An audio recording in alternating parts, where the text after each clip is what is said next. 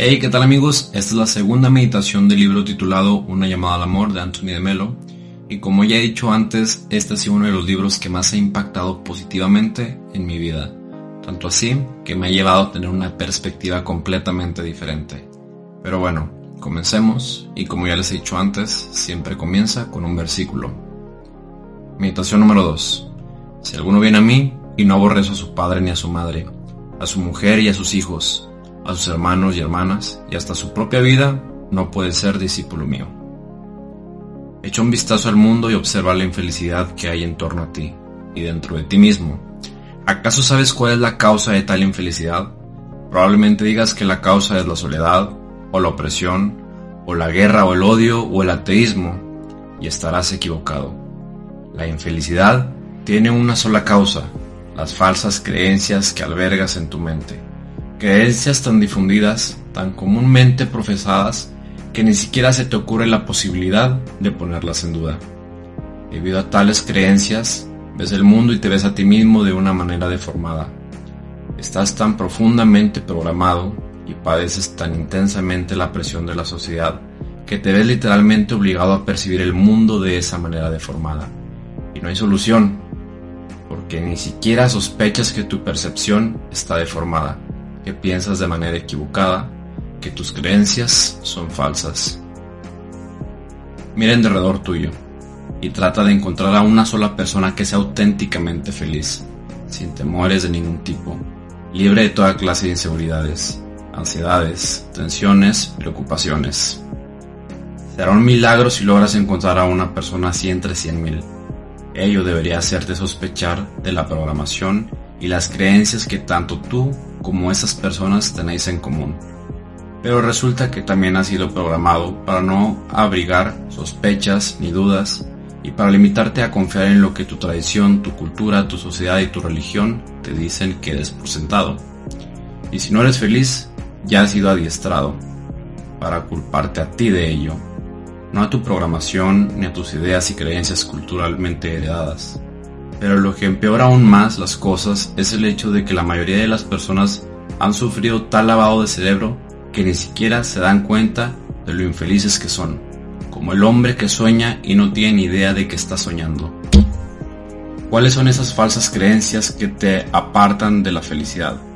Veamos algunas. Por ejemplo, esta. No puedes ser feliz sin las cosas a las que te has apegado y que tanto estimas. Falso. No hay un solo momento en tu vida en el que no tengas cuanto necesitas para ser feliz. Piensa en ello durante un minuto. La razón por la que eres infeliz es porque no dejas de pensar en lo que no tienes, en lugar de pensar más bien en lo que tienes en este momento. O esta otra, la felicidad es cosa del futuro. No es cierto, tú eres feliz aquí y ahora, pero no lo sabes, porque tus falsas creencias y tu manera deformada de percibir las cosas te han llenado de miedos, de preocupaciones, de ataduras, de conflictos, de culpabilidades y de una serie de juegos que has sido programado para jugar. Si logras ver a través de toda esa maraña, comprobarás que eres feliz y no lo sabes. Otra falsa creencia. La felicidad te sobrevendrá cuando logres cambiar la situación en que te encuentras y a las personas que te rodean. Tampoco es cierto. Estás derrochando estúpidamente un montón de energías tratando de cambiar el mundo. Si tu vocación en la vida es la de cambiar el mundo, adelante, cámbialo. Pero no abrigues la ilusión de que así lograrás ser feliz. Lo que te hace feliz o desdichado no es el mundo ni las personas que te rodean, sino los pensamientos que te albergas en tu mente. Tan, tan absurdo es buscar la felicidad en el mundo exterior a uno mismo como buscar un nido de águilas en el fondo del mar. Por eso, si lo que buscas es la felicidad, ya puedes dejar de malgastar tus energías tratando de remediar tu calvicie o de conseguir una figura atractiva o de cambiar de casa, de trabajo, de comunidad, de forma de vivir o incluso de personalidad. ¿No te das cuenta que podrías cambiar todo eso, tener la mejor de las apariencias, la más encantadora personalidad vivir en el lugar más hermoso del mundo y a pesar de ello, seguir siendo infeliz?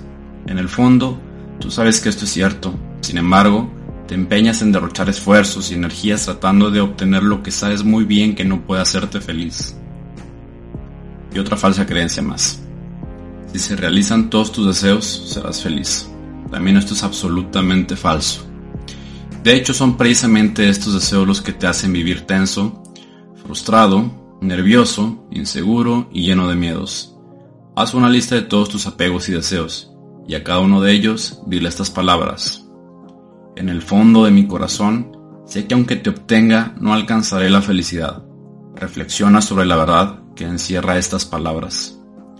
Lo más que puede proporcionarte el cumplimiento de un deseo es un instante de placer y de emoción, y no hay que confundir eso con la felicidad. ¿Qué es entonces la felicidad? Muy, muy pocas personas lo saben, y nadie puede decírtelo, porque la felicidad no puede ser descrita. ¿Acaso puedes describir lo que es la luz a una persona que no ha conocido en toda su vida más que oscuridad? ¿O puedes quizás describir la realidad a alguien durante un sueño? Comprende tu oscuridad y ésta se desvanecerá. Entonces sabrás lo que es la luz. Comprende tu pesadilla como tal pesadilla y ésta cesará. Entonces despertarás a la realidad. Comprende tus falsas creencias y éstas perderán fuerza. Entonces conocerás el sabor de la felicidad. Si las personas desean tanto la felicidad, ¿por qué no intentan comprender sus falsas creencias? En primer lugar porque nunca las ven como falsas, ni siquiera como creencias. De tal manera, han sido programadas que las ven como hechos, como realidad. En segundo lugar, porque les aterra la posibilidad de perder el único mundo que conocen, el mundo de los deseos, los apegos, los miedos, las presiones sociales, las tensiones, las ambiciones, las preocupaciones, la culpabilidad. Con los instantes de placer de consuelo, y de entusiasmo que tales cosas proporcionan. Imagínate a alguien que temiera liberarse de una pesadilla, porque a fin de cuentas fuera ese el único mundo que conociera. Y ahí, tu retrato y el de otras muchas personas. Si quieres obtener una felicidad duradera, haz que has de estar dispuesto a odiar a tu padre, a tu madre y hasta tu propia vida, y de perder cuanto posees. ¿De qué manera? no desprendiéndote de ello ni renunciando a ello, porque cuando se renuncia a algo forzadamente, queda uno vinculado a ello para siempre, sino más bien procurando verlo como la pesadilla que en realidad es, y entonces, lo conserves o no, habrás perdido todo dominio sobre ti y toda posibilidad de dañarte, y al fin te habrás liberado de tu sueño, de tu oscuridad, de tu miedo y de tu infelicidad. Dedica pues un tiempo a tratar de ver tal como son cada una de las cosas a las que te aferras.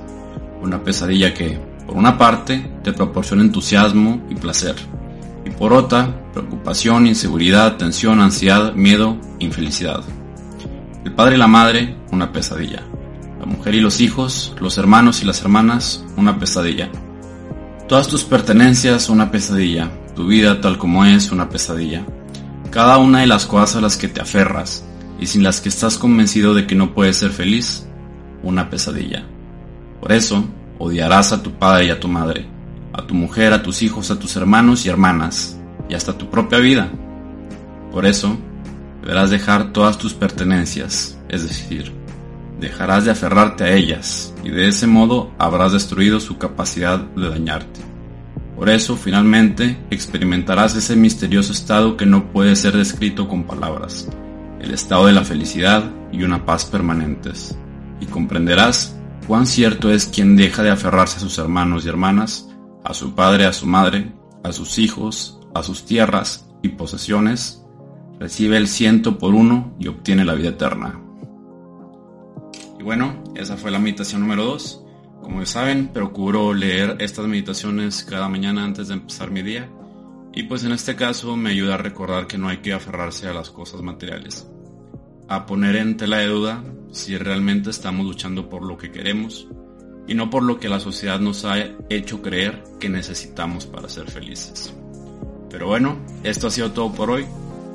Quiero que con este video, que realmente puede ser un podcast que pueden encontrar en Spotify, pues llegue a muchas personas. A mí me sirvió mucho este libro, Una llamada al amor de Antonio de Melo, y si conoces a alguien que le pueda servir, dudes en compartírselo. Chao.